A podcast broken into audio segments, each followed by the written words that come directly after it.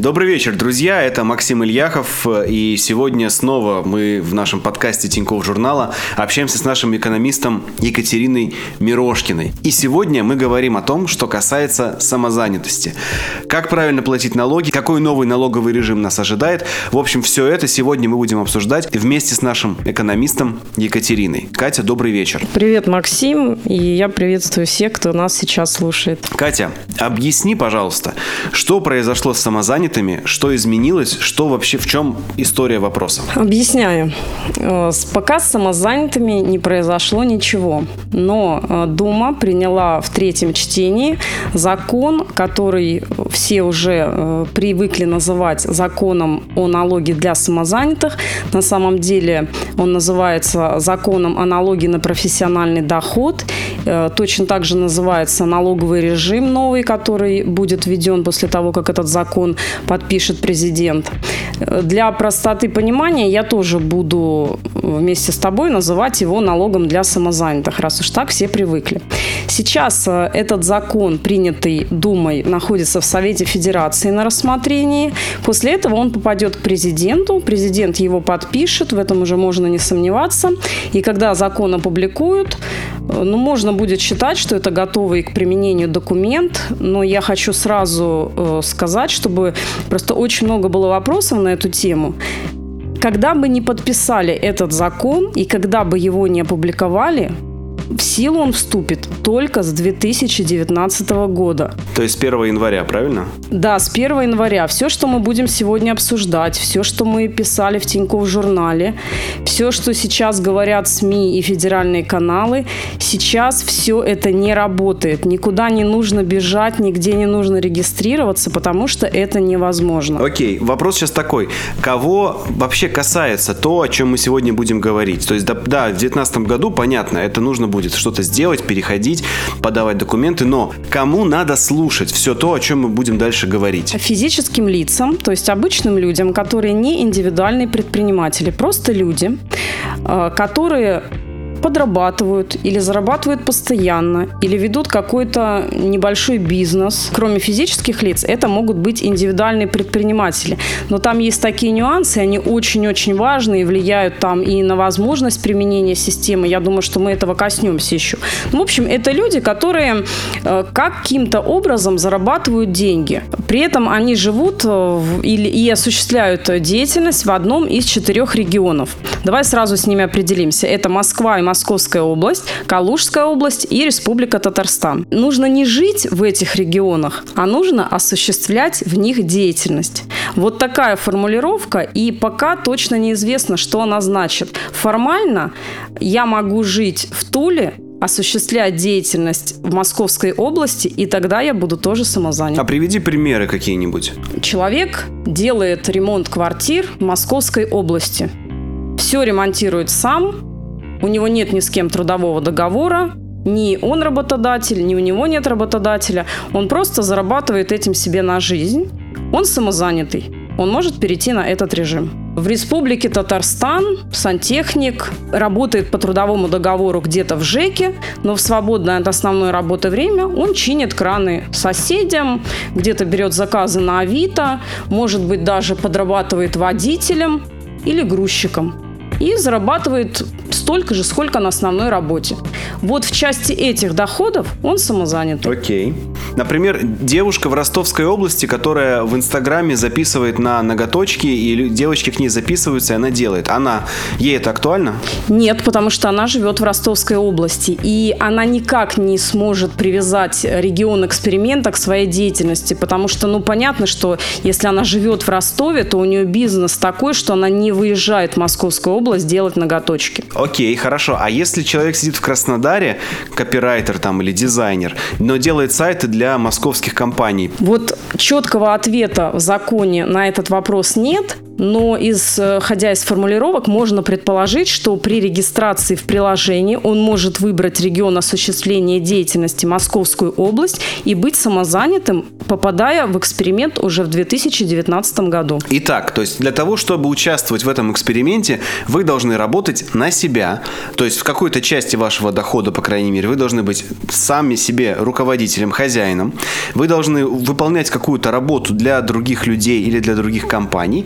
И жить в, одной из трех, э, в одном из трех регионов. В Татарстане, Калужской области и, собственно, в Москве и в Московской области. Это ближайшие область, ближайший охват этого эксперимента. Правильно я сказал? Да, ты сказал правильно. Я только поправлю тебя. Не обязательно там жить. И более того, не обязательно быть там ну, прописанным, как принято говорить, то есть иметь там постоянную регистрацию. И если, опять же, понимать закон буквально, то и не обязательно иметь даже временную регистрацию в этом регионе. Потому что изначально в законе были другие формулировки. И это очень важно, потому что и те вопросы, которые нам задавали читатели, и ситуации, которые они описывали, я могу предположить с большой долей вероятности, что люди из Хабаровска, э, Сибири, Брянска, Орла и Ростовской области смогут перейти на этот режим уже в 2019 году. Это очень важный вопрос. Я обязательно запрошу по нему дополнительные разъяснения в ФНС. И как только мы получим официальный ответ, мы обязательно сделаем отдельный разбор по этому вопросу, потому что очень много людей из разных регионов спрашивают у нас, когда они смогут присоединиться к этому режиму. Мы обязательно сделаем отдельную статью. Отлично. Ребята, если вы живете за пределами тех трех регионов, которых вы только что услышали, обратите внимание, мы сделаем для вас разбор, как только ФНС даст официальное пояснение по запросу Кати Мирошкиной насчет того, можете ли вы работать. Подпишитесь на журнал, на journal.tinkoff.ru slash subscribe. Там вы сможете подписаться, и вы узнаете в тот момент, когда мы получим этот ответ, мы скажем вам, можете ли вы работать и как вам это сделать. То есть сделайте это для того, чтобы вы не прогадали эту новость, когда она выйдет у нас. Катя, вопрос.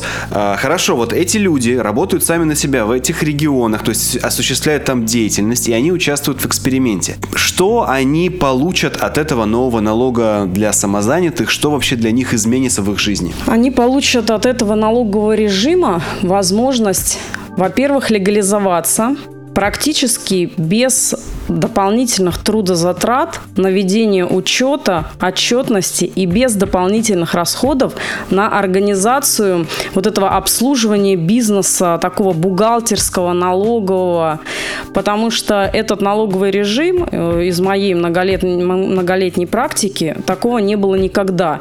Проще и выгоднее режима ну, я вообще не встречала. Давай поясним для наших читателей, что означает легализоваться, что это за термин такой. Сейчас э, большинство таких мастеров которые работают сами на себя или подрабатывают, они не платят налоги и никак не зарегистрированы, не сдают никаких деклараций. То есть для государства они либо вообще не работают, либо работают на какой-то другой работе. В том, что они никак не оформляются и не платят налоги, виноваты не только они.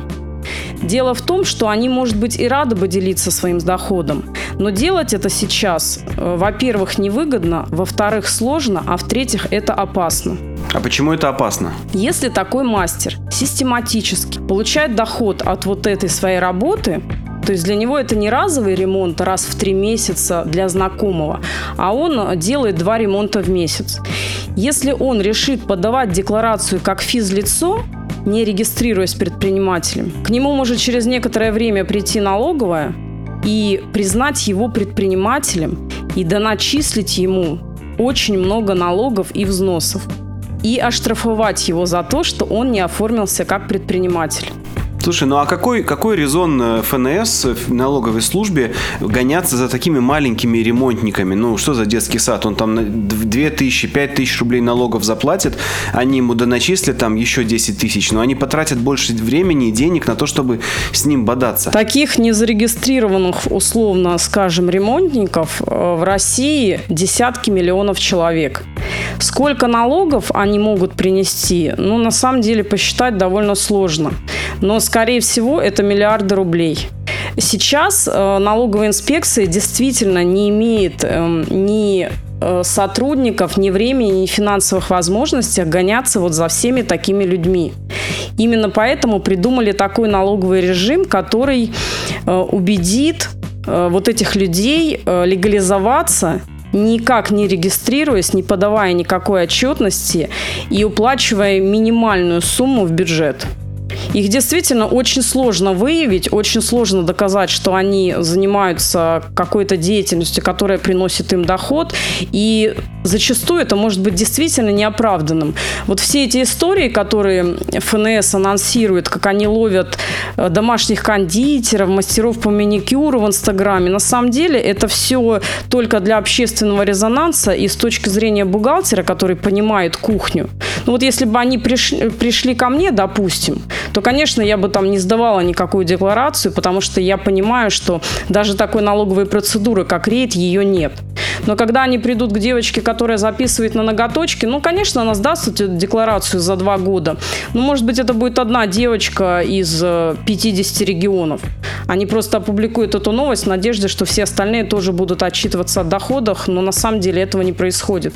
Это большая проблема и для государства, и для тех людей, которые работают и зарабатывают. Ты знаешь, какой резонанс всегда вызывают наши новости о том, что будут ли брать э, процент э, в качестве налогов с переводов с карты на карту. Да, очень много людей обеспокоены этим. А почему они беспокоены? Потому что ну, они получают эти переводы, и они понимают, что они никак не легализованы. Это действительно проблема, и проблема миллионов людей. Но к чему приведет этот эксперимент, пока сложно сказать, и насколько он будет эффективным. Поэтому он проводится пока в четырех регионах.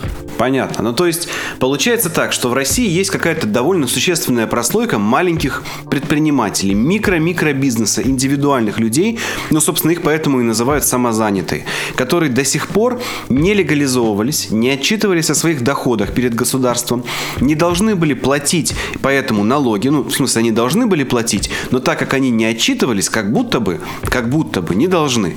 И это было очень сложно и тяжело сделать, и никто не хотел этим заниматься, и самое главное, вероятность того, что ФНС поймает за руку и скажет, отчитайся о своих доходах и заплати налоги, э, для этих людей она была очень маленькая вероятность. Но тем не менее, общий фон был такой, что ФНС может к тебе прийти и как будто бы даже проверить все твои доходы и как будто бы даже взять с тебя налоги. И вот на этом фоне ФНС придумывает некую систему, механизм, чтобы все эти люди, вот этот весь микробизнес самозанятых людей могли бы легализоваться. То есть с точки зрения закона стать честными налогоплательщиками, делиться с государством какой-то суммой своего дохода и чувствовать себя в полной безопасности при отношениях с налоговой. Так я понимаю? Да, все именно так. За какую цену эти люди будут покупать свое чувство безопасности? Что этот налоговый режим им дает и что просит взамен? Для того, чтобы понять, насколько это выгодно, я в двух словах скажу, что должны, какую цену должны они платить сейчас. Сейчас, если ты не индивидуальный предприниматель, то ты должен заплатить бюджет 13% от всех своих доходов и подать декларацию. Если ты индивидуальный предприниматель, то ты можешь платить либо те же 13%, либо перейти на упрощенку или выбрать другой спецрежим и, например, платить 6%. Но как ИП ты при этом должен платить страховые взносы. Это больше 30 тысяч рублей в год независимо от твоих доходов. И для многих людей это довольно существенная сумма, правильно? Безусловно, многие люди э, не оформляют ИП именно из-за взносов. Они могут зарабатывать совсем небольшие деньги, ну, например, репетиторы. Они могут зарабатывать даже 5 тысяч в месяц. И, конечно, 36 тысяч рублей взносов – это для них непосильная сумма, особенно когда ты не знаешь, а будет ли у тебя вообще этот доход дополнительный. А взносы ты должен заплатить в любом случае, даже если ты заработал 0 рублей или ушел в минус. И это проблема. Что предлагают сделать сейчас? Сейчас предлагают, независимо от статуса, ИП ты или просто физлицо, платить 4% от всех подступлений от физических лиц, то есть от обычных людей, от граждан. То есть получается, что если девушка в Москве э, занимается маникюром и берет за сеанс, например, тысячу рублей, и это деньги она эти получает не от компании, а от обычного человека, такой же другой девушки, она с эти тысячи рублей должна будет заплатить не 130 рублей 13%, а 40 рублей, то есть 4% от другого физлица. Правильно понимаю? Да, именно так. Она должна будет заплатить только 4%. Что еще дает им этот налоговый режим? Я приведу пример еще одну ставку, потому что их две. Если платят э, юридические лица или индивидуальные предприниматели, которые покупают эту услугу для бизнеса своего, это, это важно, то есть не для себя, как для физлица, а именно для бизнеса. Вот с таких поступлений нужно платить 6%. Это значит, что если заказали человеку ремонт офиса, и заплатила ему компания, то с этих 100 тысяч рублей дохода он платит 6%. А если его попросили сделать ремонт квартиры, то даже если такой же объем работ и такая же сумма, то он платит 4%. Вот существует только две этих ставки, больше никаких. Окей. Что еще хорошего дает им этот спецрежим? Еще хорошего в том, что нет никакой отчетности ни одной декларации в год, ни одной декларации в квартал, вообще ничего. А как тогда государство узнает, что я заработал 10 тысяч или 100 или миллион, например? Как это, они это поймут без деклараций? Для этого государство придумало мобильное приложение «Мой налог». Оно будет работать и на смартфонах, и на компьютерах, и на планшетах. И весь учет доходов будет вестись там.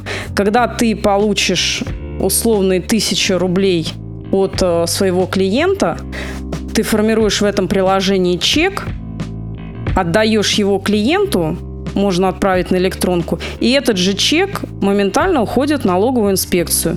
Там она считает за месяц все доходы и говорит, сколько налога нужно заплатить. Она сама увидит, э, где доходы от физических лиц, по какой ставке нужно заплатить налог, где от фирм, по какой ставке. Все это сложит и пришлет сумму к уплате. Вот так государство будет контролировать.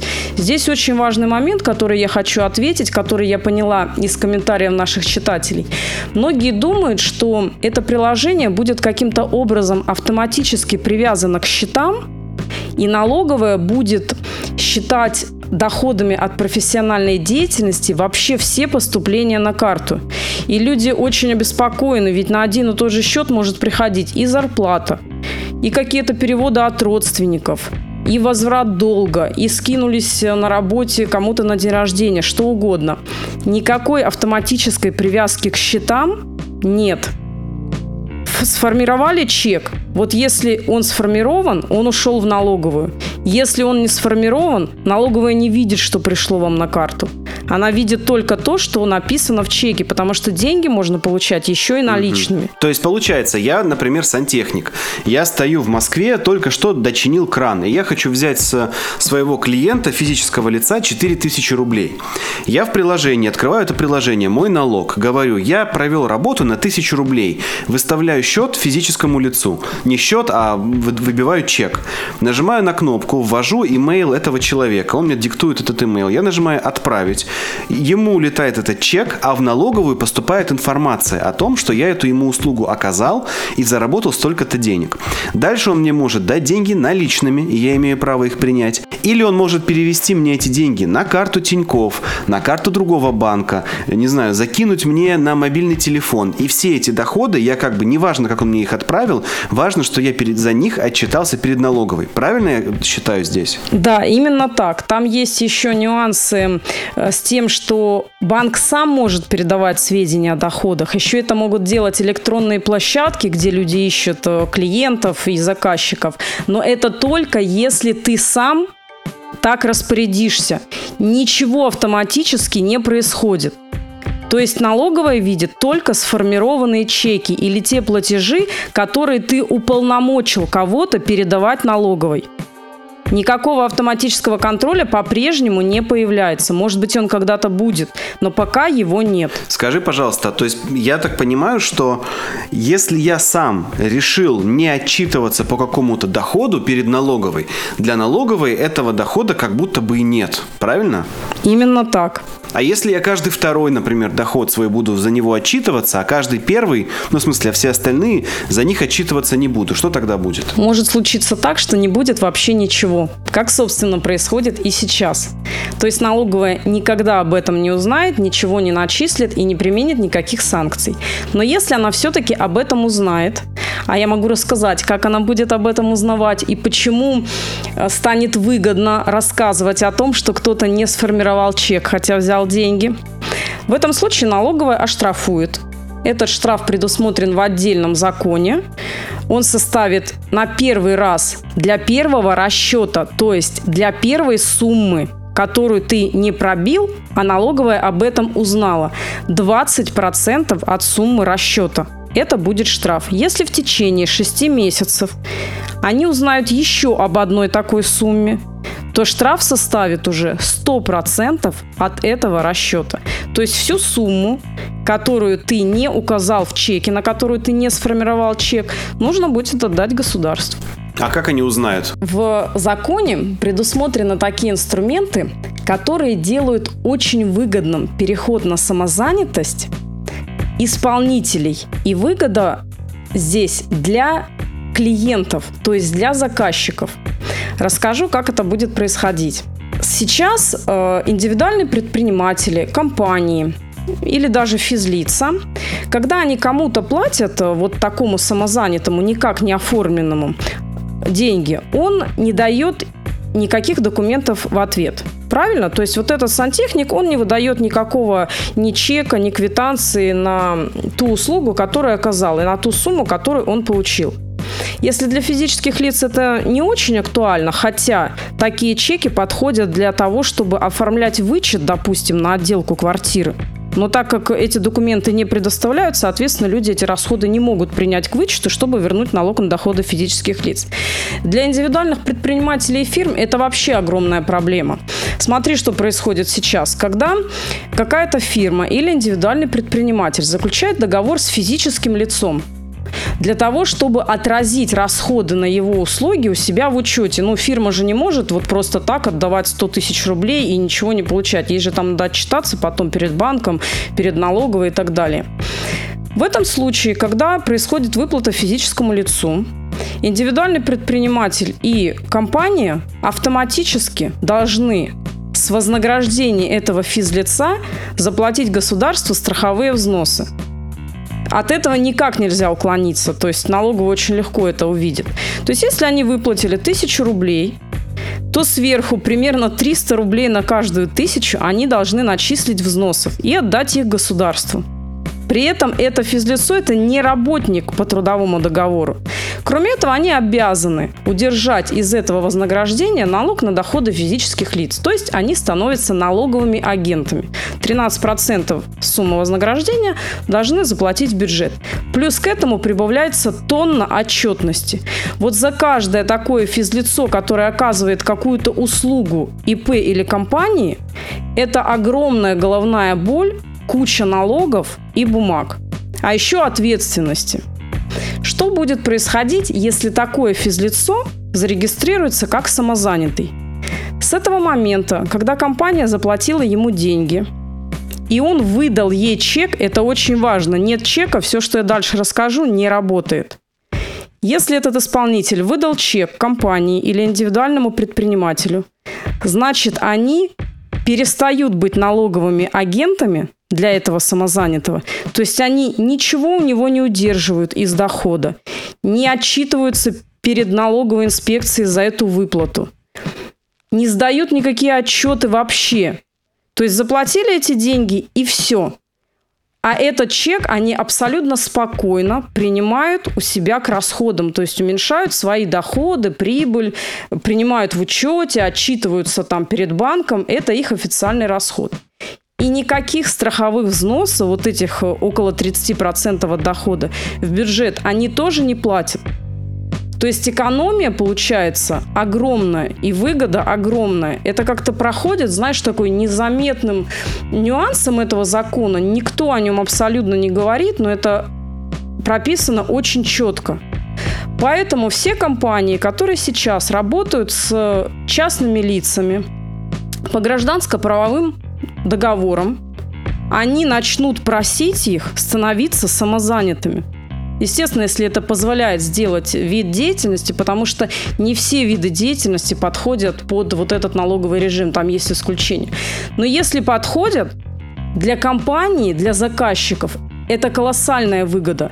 И когда они это поймут, а постепенно они это поймут, потому что бухгалтеры сейчас в этом разберутся, и они начнут просить исполнителей, а вы самозанятый?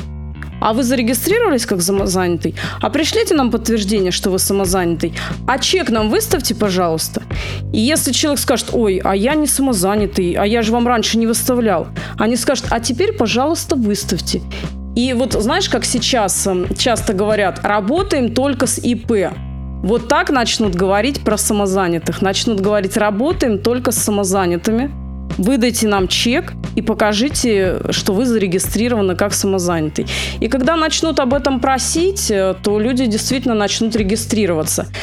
И когда такой компании самозанятый не выдаст чек, вот ты привел, привел в пример себя, что а вдруг ты каждый второй доход не выдашь чек, тебя попросят его выдать, потому что если чек не выдан, то твой заказчик автоматически превращается в налогового агента и в плательщика страховых взносов. Получается, что реальными э, двигателями того, чтобы люди становились самозанятыми и легализовывались, будут не сами эти люди, а те, кто у них заказывают. Те юрлица, которым не хочется становиться налоговыми агентами, которые не хотят платить вот эти огромные страховые и какие пенсионные взносы за них. Соответственно, они будут просить их, пожалуйста, станьте самозанятым, зарегистрируйтесь на сайте вот налог.ру, скачайте это приложение, пройдите всю эту форму регистрации, пожалуйста, чтобы мы за вас это не платили. Правильно понимаю? Да, а главное, выдайте нам чек на каждое перечисления. Почему тогда то же самое не смогут сделать обычные работодатели, которые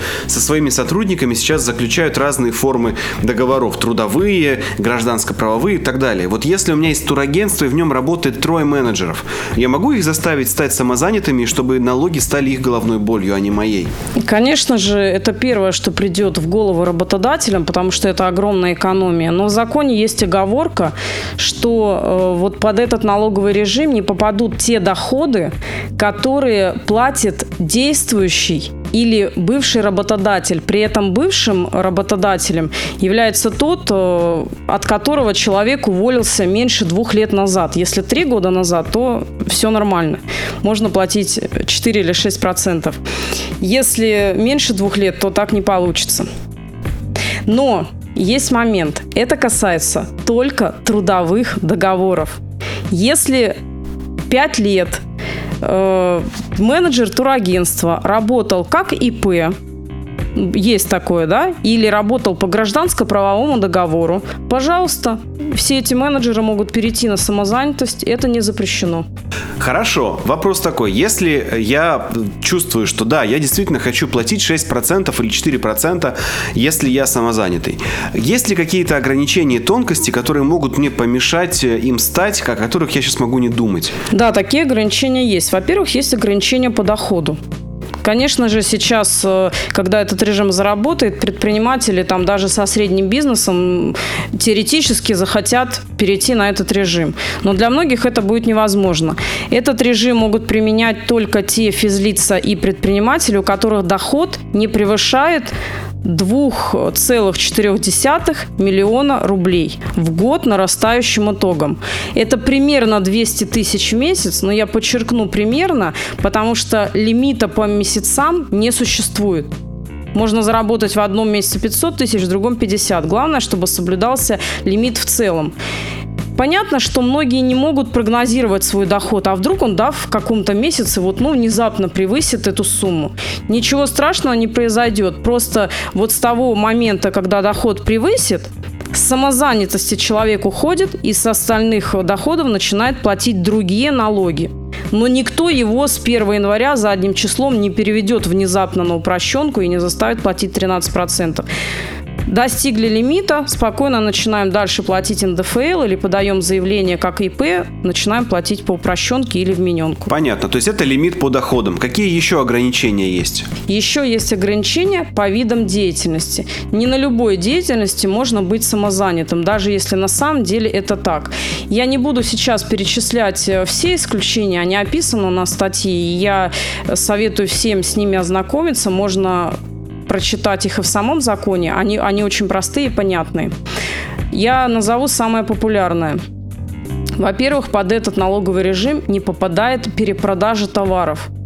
Это очень важно. Любая торговля, если товар сначала где-то купили готовый, а потом продают, нельзя быть самозанятым. Например, это относится к совместным закупкам. Многие этим занимаются, но здесь или нужно хитро составлять документы, или не использовать этот режим.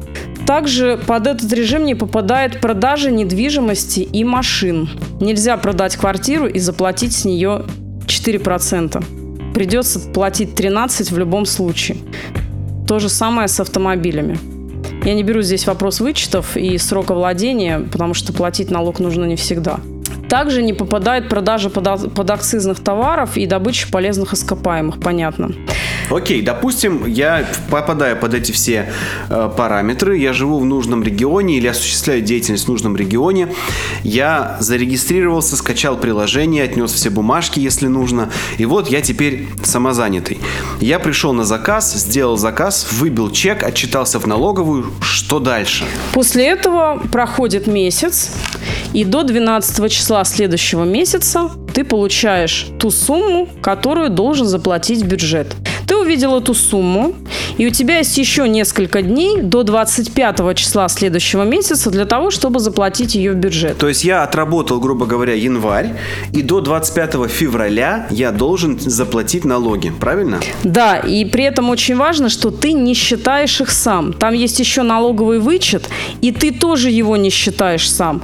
Налоговая все сделала за тебя, она проверила все твои чеки, посчитала все ставки, все сама учла и прислала конкретную сумму. Заплати вот столько, вот на такие реквизиты, вот до такого-то числа. И ты это платишь. Если ты поручишь своему банку платить за тебя, это тоже предусмотрено, то в определенный день он просто спишет нужную сумму с твоего счета. Налоговая сама скажет ему, сколько списать. Если ты не захочешь так делать, автоматически ничего не спишется. Ты упомянула налоговый вычет. Давай об этом поговорим.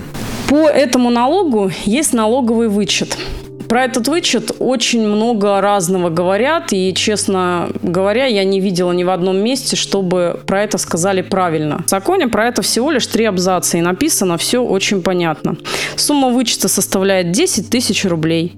Этот вычет дается с момента регистрации в качестве самозанятого и один раз в жизни. С самозанятости можно уйти через месяц, через месяц опять встать, полгода не работать, потом еще год работать. Вычет не продлевается каждый раз. Его дают только один раз. И потом используют частями или сразу. Так вот, этот вычет предоставляют не сразу в сумме 10 тысяч рублей. Как говорят, что пока налог не достигнет 10 тысяч, платить ничего не надо. В законе написано не так. Там написано, что вычет составляет либо 1%, либо 2%, в зависимости от того, от кого приходят деньги. То есть 1% от налоговой базы вычитают из начисленного налога. Фактически из 4% вычтут 1%. И останется 3%, которые надо заплатить в бюджет. И вот пока эти вычеты 1% или 2% от поступлений с физических лиц не достигнут 10 тысяч рублей, считается, что ты используешь вычет. А можешь привести расчет примерный, с как долго человек, который зарабатывает, например, ну, 30 тысяч рублей в месяц, там, допустим, да, своей самозанятостью, сколько месяцев у него будут вот эти вот вычтенные пониженные ставки? С 30 тысяч это будет около 30 месяцев. 30 месяцев? Да, потому что один процент, э, чтобы он составил 10 тысяч, э, это нужно получить доход миллион рублей. Соответственно, если 30 тысяч, то это вот несколько лет будет выбираться этот вычет. Но он будет выбираться по чуть-чуть, естественно. А, объясни, пожалуйста, такую просто по-человечески, зачем государство дает этот вычет, кому от него хорошо и за, каковы, какова его как бы функция? Ну, государство как бы говорит, пока у вас не очень большой доход, вот мы согласны, чтобы 10 тысяч рублей, вот это как бы аванс государства вам, мы готовы с вами разделить этот налог. как некий акт доброй воли. Мы готовы вам сделать скидку, но вы тоже пойдите нам навстречу, так? Да, потому что э, пока э, налог достигнет 10 тысяч рублей, ну как бы вы еще не очень много зарабатываете. Вот поэтому раз вы зарабатываете немного, то и платите пока немножко меньше. Но есть еще одна вещь, которая в, этой, в этом налоговом режиме очень кажется выгодной. Мы о ней уже говорили, это отсутствие страховых взносов. Но я так понимаю, что и в первую очередь имеется в виду взносы на пенсию. Так ли это и что это вообще значит? Во-первых, это не только взносы на пенсию, это еще и взносы на медицинское страхование. Вот что это значит. Во-первых, это касается только индивидуальных предпринимателей. Потому что, как я уже рассказывала раньше, если э, исполнитель физическое лицо, то страховые взносы по гражданско-правовому договору платит за него ИП или фирма, которая платит ему деньги. Если самозанятый человек оказывает услуги физлицу, то никто не платит страховые взносы. На самом деле должны платить, но их никто не платит. Так вот, физических лиц будем считать, что это не касается. Индивидуальный предприниматель, если он имеет официальный статус, то независимо от своего дохода он платит страховые взносы в фиксированном размере.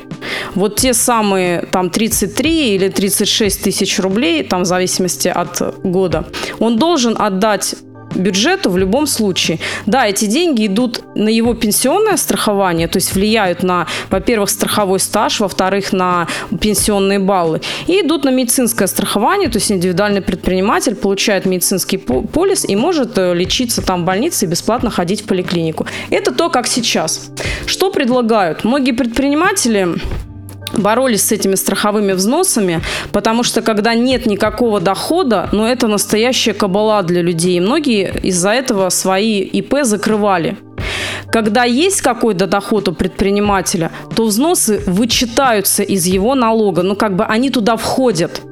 Взносы уменьшают налог, поэтому это ну, не так страшно. Ты просто платишь чуть меньше налога.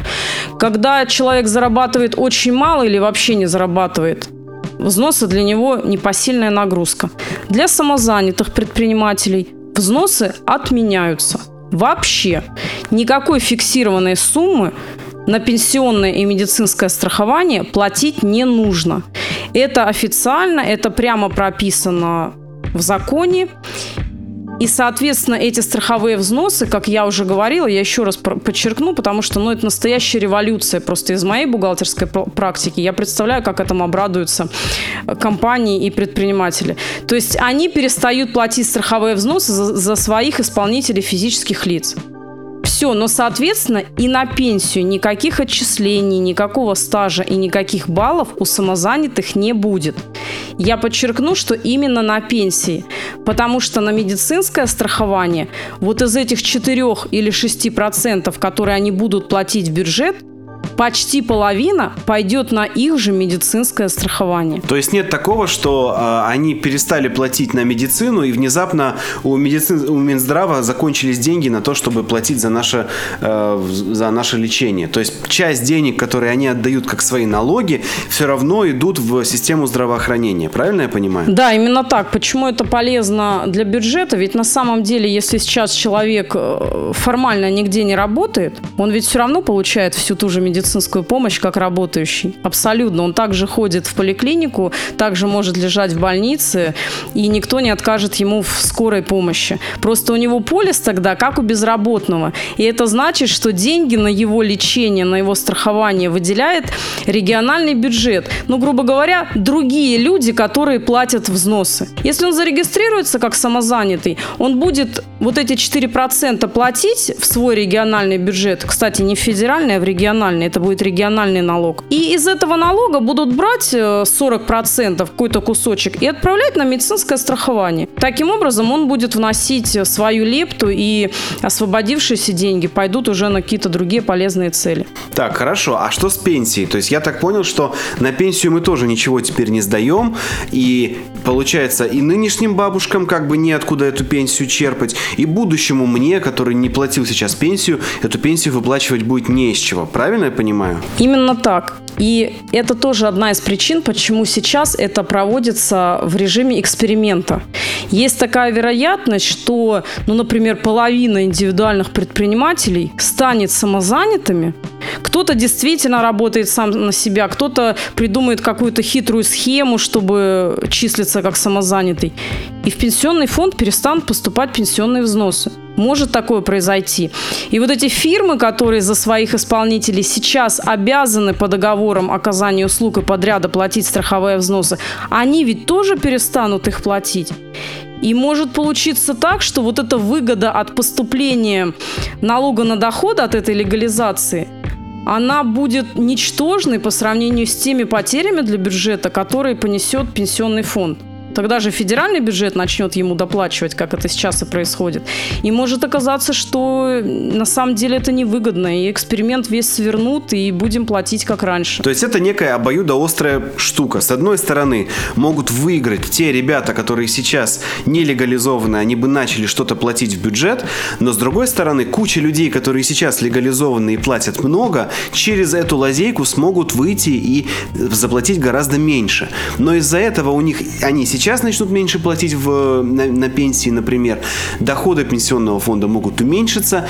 Но вот у меня лично такой вопрос. Давай представим, что сейчас миллион сантехников, слесарей, ремонтников, э, дизайнеров, копирайтеров, кого угодно, кто по всей стране сейчас легализуется, вот они сейчас э, станут самозанятыми и проработают в этом прекрасном режиме самозанятости много десятков лет.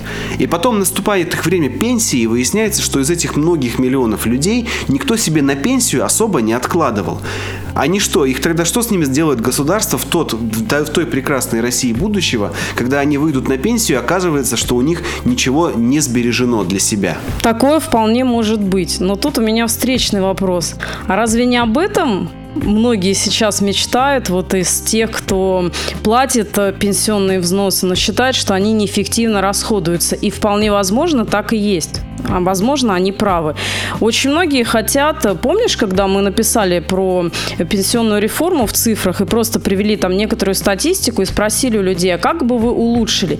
И многие действительно высказывали очень интересные предложения по поводу того, чтобы дайте мне возможность самому распоряжаться своими пенсионными накоплениями. Я сам решу, сколько мне отложить, куда мне эти деньги вложить, что мне потом с ними делать, в какой момент я могу ими распоряжаться. Собственно, государство сейчас и дало такую возможность. Почему-то тоже об этом не говорится, но ведь это очень важно. Самозанятый получает возможность сам формировать свою пенсию. Скорее всего, я допускаю, что многие делать этого не будут в надежде, что когда придет время выходить на пенсию, государство все равно что-то им даст. Но, скорее всего, этого не произойдет. Они все равно смогут рассчитывать на так называемую социальную пенсию. Она и сейчас есть для тех людей, которые не имеют стажа, не накопили достаточно баллов. А сколько это сейчас? Но такие люди выходят... Э, это 4 с копейками тысячи рублей, там есть еще доплаты, но это очень небольшая сумма. Ну, то есть в пределах прожиточного минимума даже меньше. Даже меньше. Еще что очень важно, эти люди выходят на пенсию на 5 лет позже, чем обычно. То есть сейчас подняли пенсионный возраст, но люди, которые имеют право только на социальную пенсию, будут выходить еще на 5 лет позже. То есть мужчина, который не накопил достаточное количество стажа и баллов, выйдет на пенсию в 70 лет – то есть только в 70 лет ему на, начнут платить социальную пенсию, ну это какие-то копейки, которых ни на что не хватит. Вот такая ситуация сейчас, возможно, она такая же и будет. Что скажут эти люди? Ну, я не знаю. Здесь, мне кажется, очень важно проводить еще со стороны государства не только вот эту работу по пропаганде вот этого налогового режима э, для самозанятых, но еще и формировать какое-то самосознание в плане пенсионных накоплений.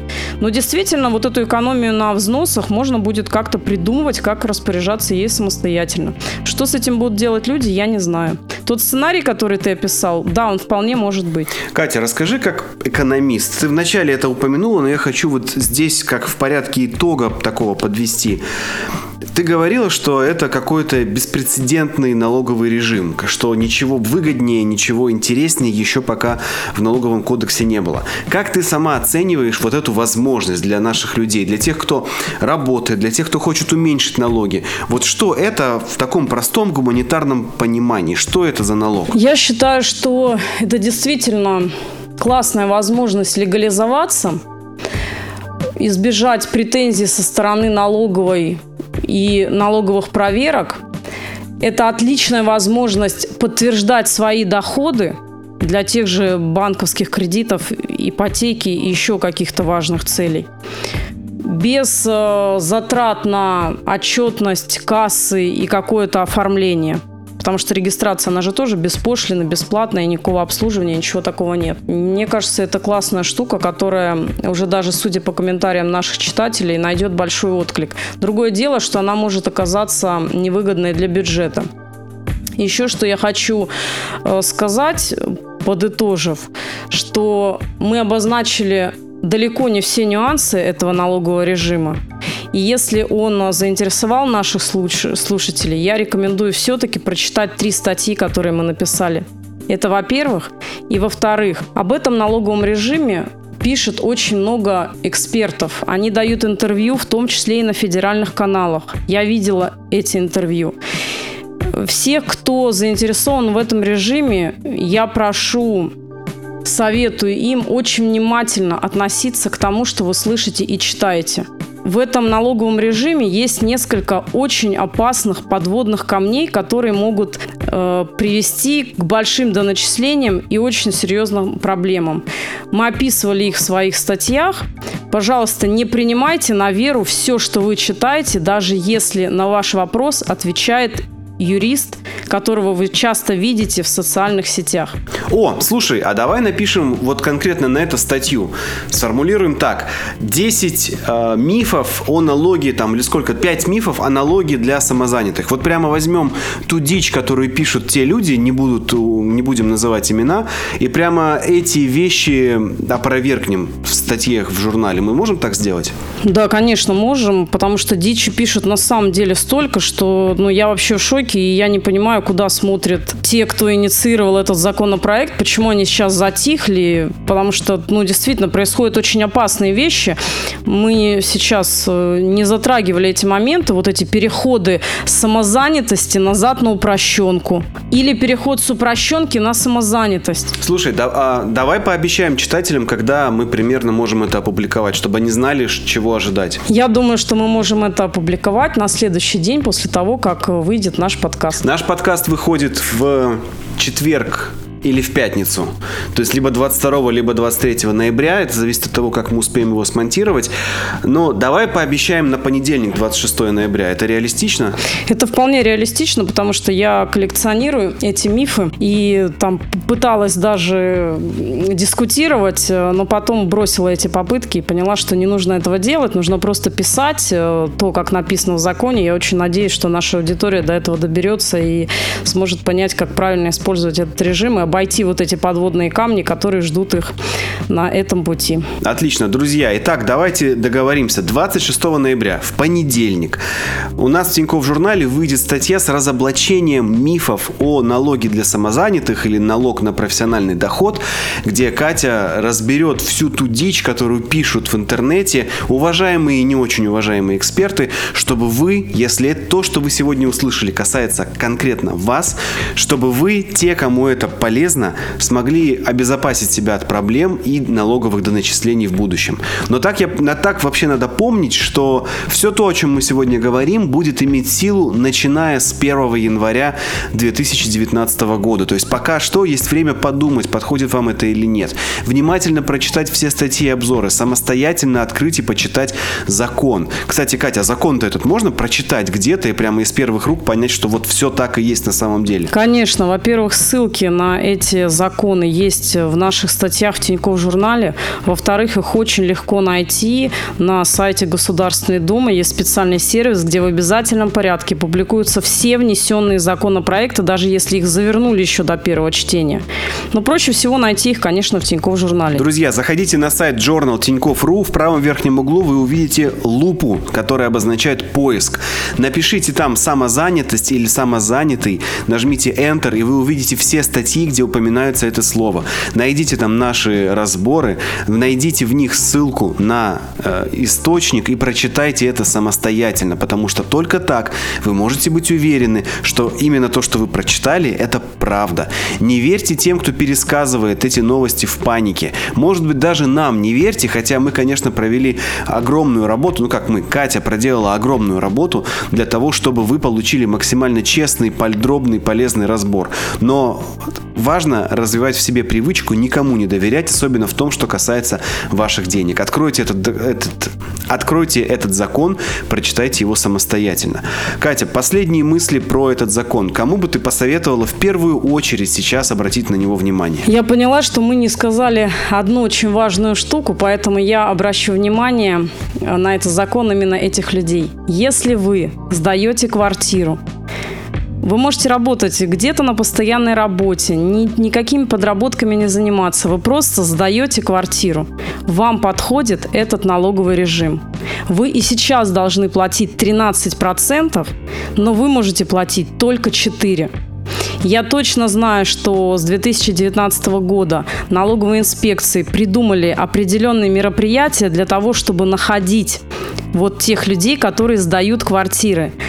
Есть определенные мероприятия, которые замотивируют арендаторов ваших квартир требовать у вас э, чеки и сообщать в налоговую о том, что вы сдаете им квартиру. Вам подходит этот налоговый режим. Если вы хотите легализоваться, используйте его. Всего лишь 4%, половина из которых идет на ваш медицинский полис, и вы чисты перед государством. Всем остальным, ну, я советую все-таки, во-первых, прочитать наши статьи, во-вторых, следить за ними дальше, потому что я обещаю, что мы будем одними из первых разбирать все разъяснения, которые будут э, официально официально публиковаться, и мы будем сами запрашивать разъяснения. Все вопросы, которые нам задавали под тремя уже опубликованными статьями, они все сгруппированы, и я обещаю, что мы добьемся того, чтобы появилась конкретика по всем вашим вопросам, по валютным поступлениям, по доходам от иностранцев, по вопросам выбора региона, по вопросам открытия счетов или можно ли получать деньги на свою обычную карту и как это разграничить. По вопросам признания деятельности предпринимательской, возможности совмещения бизнеса как ИП и дохода для физлица по какому-то другому виду деятельности. Мы во всем этом разберемся и опубликуем честные подробные разборы. Друзья, обратите внимание, вы задаете вопросы в комментариях. Редакция в лице Кати Мирошкиной эти комментарии анализирует, группирует и делает официальные запросы в ведомство, в министерство, в федеральную налоговую службу для того, чтобы получить ответы для вас. Это как персональная юридическая консультация, только вы получаете ответы от лучших экономистов нашей страны. Это Тинькофф журнал, мы делаем эту работу для вас на деньги Тинькофф банка, для того, чтобы вы могли своими деньгами распоряжаться грамотно. И мы очень надеемся, что то, что мы делаем, вам приносит пользу. Катя, большое спасибо за этот разговор. Я надеюсь, что людям, которые сегодня к нам присоединились, это было полезно и интересно. Ребята, подписывайтесь на наш канал, ставьте лайки и жмите колокольчики. А если серьезно, мы готовимся к тому, чтобы на наш подкаст можно было подписаться. Это произойдет скоро. А пока вы слушаете этот подкаст на сайте Тинькофф журнала, найдите там наши кнопки социальных сетей, подпишитесь, подпишитесь на Телеграм, на Facebook, везде, где вам удобно, чтобы в следующий раз, когда мы подготовили большой крутой разбор по вашим вопросам, вы получили информацию о нем в первую очередь. Катя, большое спасибо, хорошего вечера вечера тебе, нашим читателям тоже приятного дня. Я уйду монтировать этот подкаст и надеюсь, что скоро вы уже сможете услышать эту информацию так, как ее услышал сегодня я. Всего доброго и пока.